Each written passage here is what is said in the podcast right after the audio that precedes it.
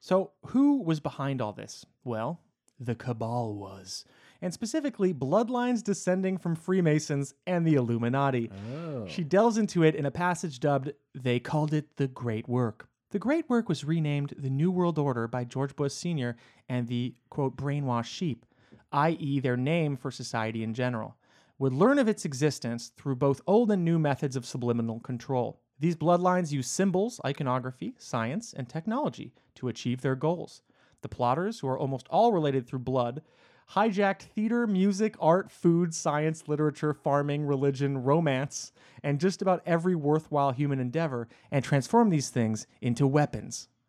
These powerful yet seemingly innocent pastimes were used against the uninitiated, not just in America, but worldwide.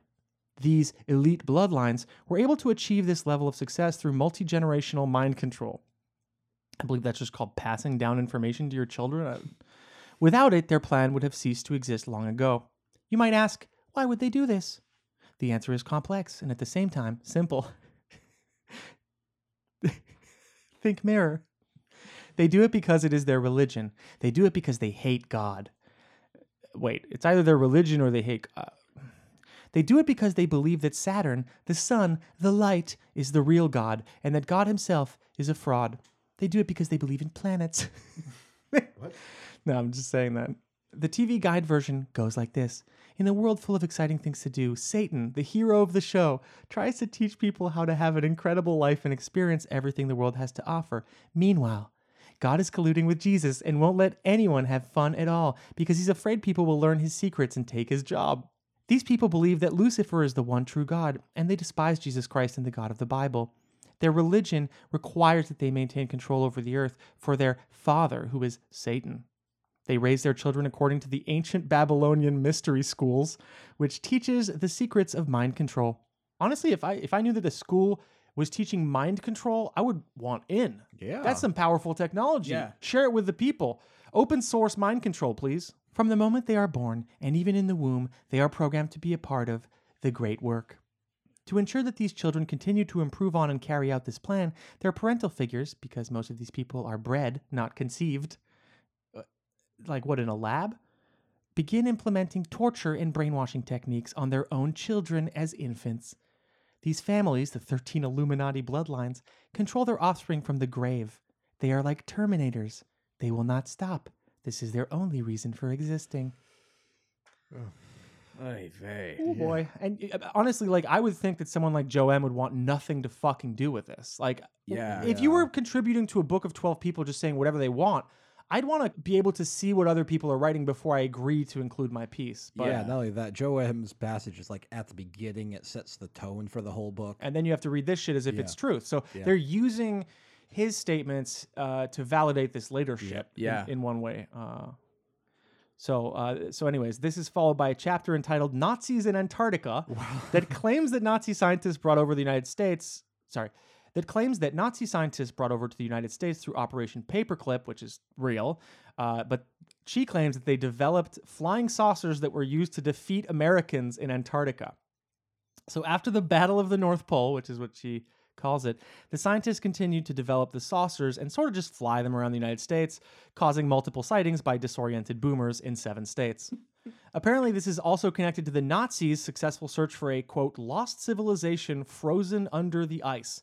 Her conclusion? To this day, no one is allowed to travel to Antarctica without authorization, and signs are posted around the perimeter making it clear that anyone found past a certain point could be blown out of the sky or the water. You know those signs where it's like, if you go and visit the fucking penguins, You we will be will shoot shot." you. We will bomb you from the sky. We will use direct energy weapons to pulverize you, sir, because you we're gonna find out that Santa Claus is actually real and he lives with Miss Claus and all his little elves directly below the Antarctic base.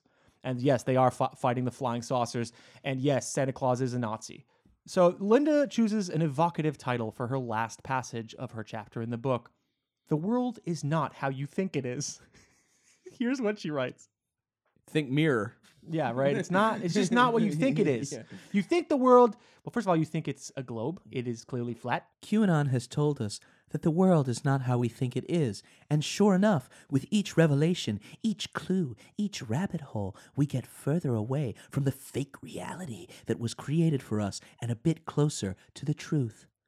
Everything we thought was real is fake, and everything we thought was fake is real. I mean, Oh my god, this is like a is- this is like a modern day Katy Perry song where all they do is like you're right then you're wrong, you're Yeah. up and you're down, world's fake and it's real. Nazis in and spy pay ships. Continuing on. Although the mainstream media has been exposed as CIA operation and the moon landing is looking sketchy,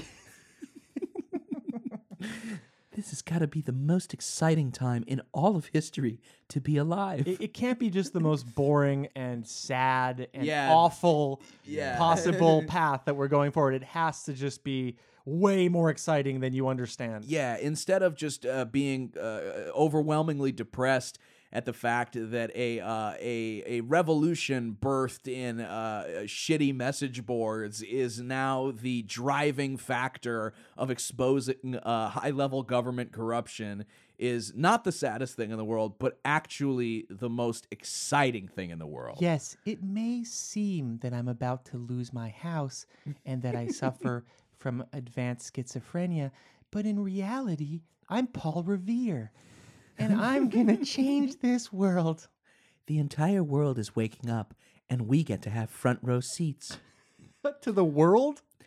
Or to what? to the what? wake- Yeah, Yeah. to the internet. Is- But it's still a stage. to the Great Awakening. Yeah. Oh, okay. the- this is what they say a lot. They say like, "Oh, I am so blessed to be part. I'm so glad Oh to be my god! alive in this They're like. I really It's so hope there's incredible." seating. I really Exactly. hope there's seating at the revolution. There's always there's, there's a sense that you know the this this incredible world changing event is just around the corner, and Yeah. I get to see it. I'm so privileged. Yeah, but know? they think they think it's like those movie theaters where you can just order straight from your seat.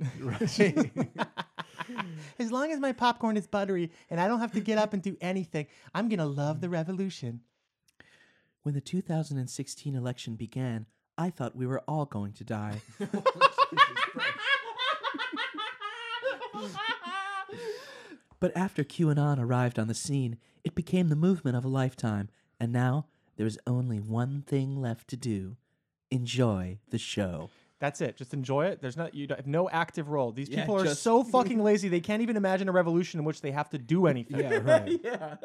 It's a weird paradox. It's like the idea of like you are so important for realizing what is really going on. You're essential. You're vital, but also you don't really have to do anything if you don't feel like it. Yeah, you can just sit, watch. chill and watch. Yeah. Yeah. So Linda seems to belong to a category of boomer that doesn't think they're racist, but hated Obama with outlandish intensity for, you know, some reason. Instead of recognizing their hatred for what it was, they held it in like a fart, which poisoned their brains into spinning a million alternative explanations for their shittiness. It's no surprise then that when Trump finally came to power, their great white savior, that these boomers loosened their ass cheeks and let rip a noxious and confused cloud of crypto racist theories, which in turn billowed onto social media platforms, mostly YouTube. We all know how this story ends, listener. That billowing fart cloud, which we are now forced to sniff forevermore, became the movement known as QAnon. Oy vey, we're off to a great start. She is Yeah. She's just a treasure.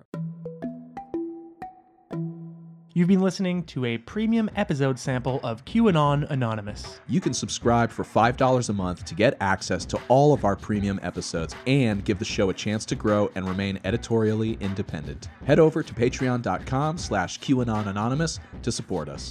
Thank you.